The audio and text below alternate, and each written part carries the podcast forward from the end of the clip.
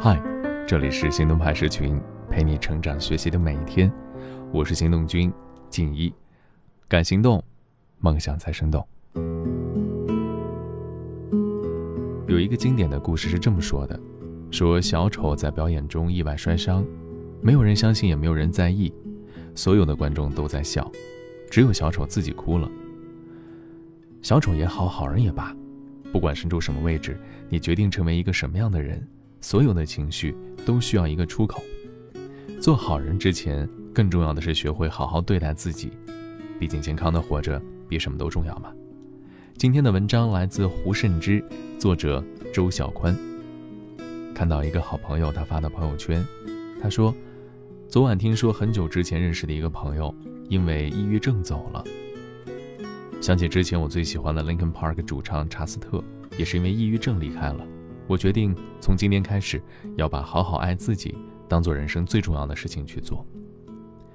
我的这位好友啊，几年前也得了抑郁，我和他不在一个城市，彼此联络并不是很多。去年见到，和他面对面坐下聊天的时候，他告诉我，他花了很长时间才从那种糟糕的心境下走出来。我可以体会到他那种艰难。他在内地一所学校做老师，是家里的独生女。各方面条件都不错。三十岁开始，没有男朋友的她开始感到压力，并且这种压力日趋明显。她妈妈给她安排各种相亲，单位各种年龄段的女性都对她议论纷纷。渐渐，她觉得自己开始不对劲，曾经对自我价值感的肯定也一点点的消失。她说：“在我最糟糕的时间里，我觉得自己一无是处，我觉得爱情永远不会到来。”我不笑，也没有魅力。我曾经为之努力的一切，在一个男友面前，都没意义了。他不知道用什么来当做自己负面情绪的出口。他一向是一个乖巧文静的孩子，只是内心又非常敏感。这负面情绪累积的越来越多，渐渐的无法入睡，早醒，也开始怀疑人生的意义是什么。在心理学里面有一种说法，得抑郁的。都是好人，这当然不是个绝对的说法。他的意思是，因为一个人不懂得攻击别人，没有发泄负面情绪的渠道，因而好人会比其他人更容易将攻击转向自己。在心理学中啊，关于人心理功能的防御方式有很多种，大部分人都是用防御来让自己感觉良好，但是好人的运用防御是自我攻击和自毁。我没有办法给这类好人下一个清晰的定义。可实际上，这类人很可能没有明显的标签，或者看上去也是性格各有不同。但是他们有一个共同点，就是不懂得如何发泄自己糟糕的情绪，不懂得如何处理自己的攻击性，或者说他们潜意识模式在发泄，但是在处理上是有欠缺的。我以前读大学的时候，一位老师是一个看上去永远不会发火的男人，对人也很谦和。他妻子也是我们学院的老师，但是性格完全不一样，说话大声，脾气大，经常斥责学生。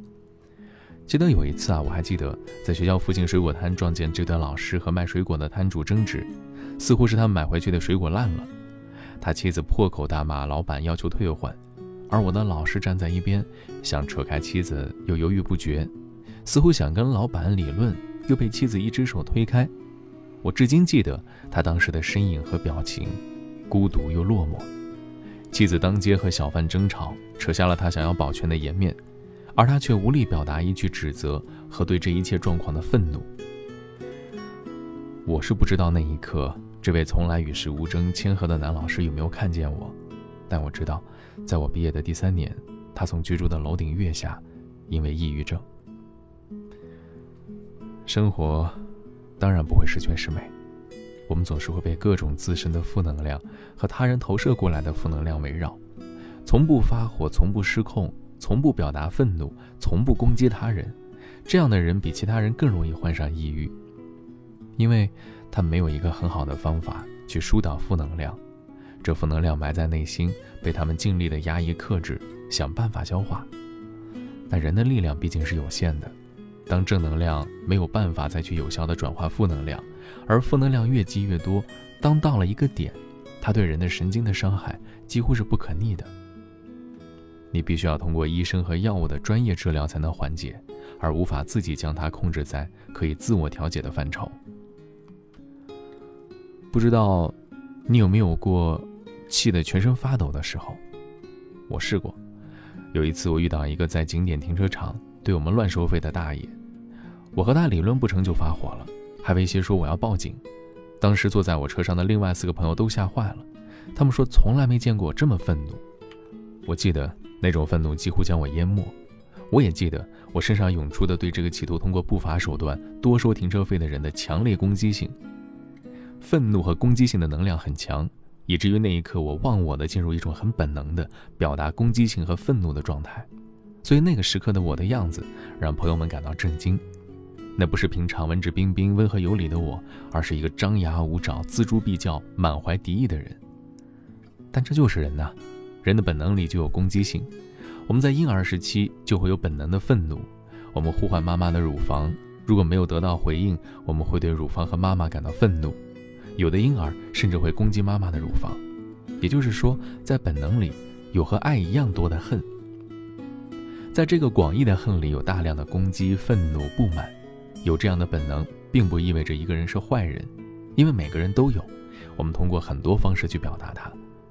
但如果一个人的心理机制有问题，无法表达愤怒和攻击，或者在他的现实里，他不得不在理性上强烈压抑自己。不去攻击他感到愤怒的那个人和那件事，他可能就无法有效地释放和转化自己的攻击和愤怒。这种强大的能量，如果无法释放和转化，就会毁掉他。我可以对乱收费的老人忘我的发火，在那一刻，我并不在乎自己看起来是不是恶人。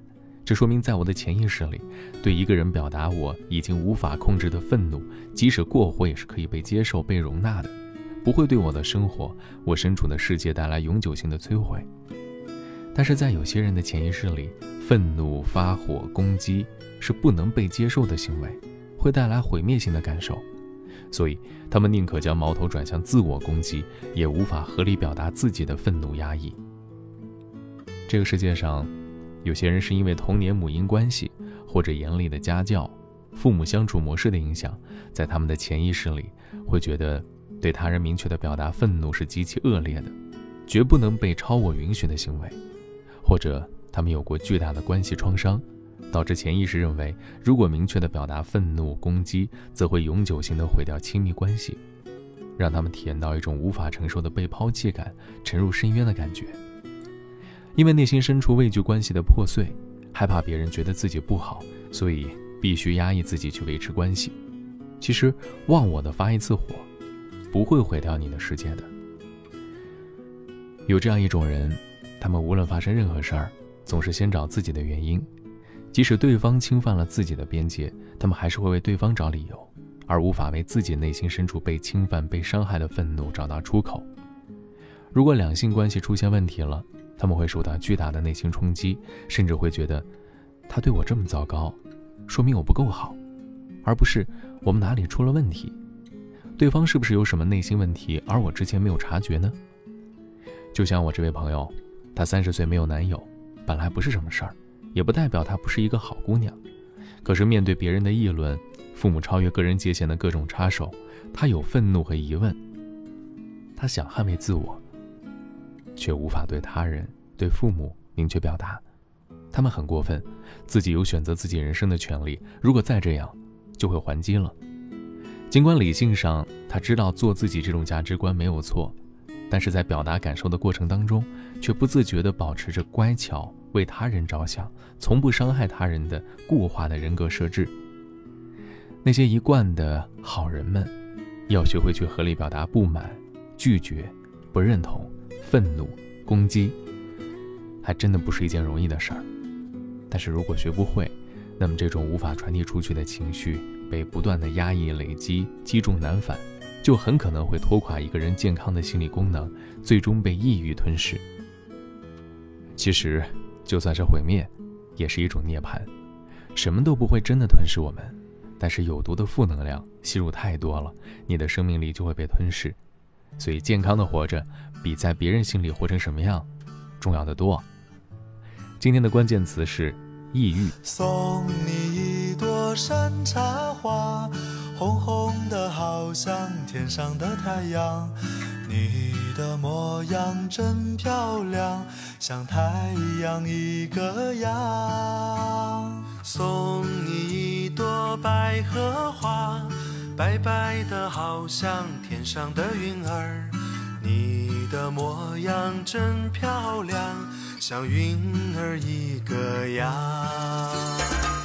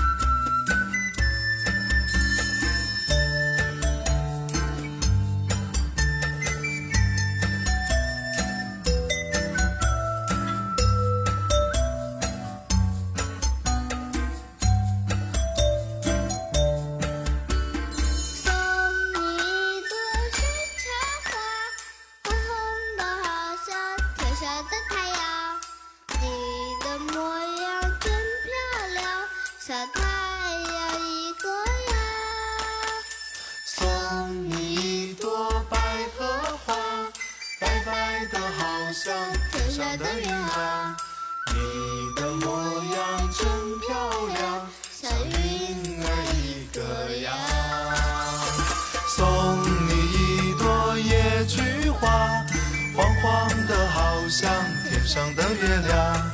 你的模样真漂亮，像月亮一个样。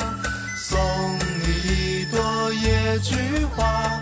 黄黄的，好像天上的月亮。你的模样真漂亮，像月亮一个样。相约，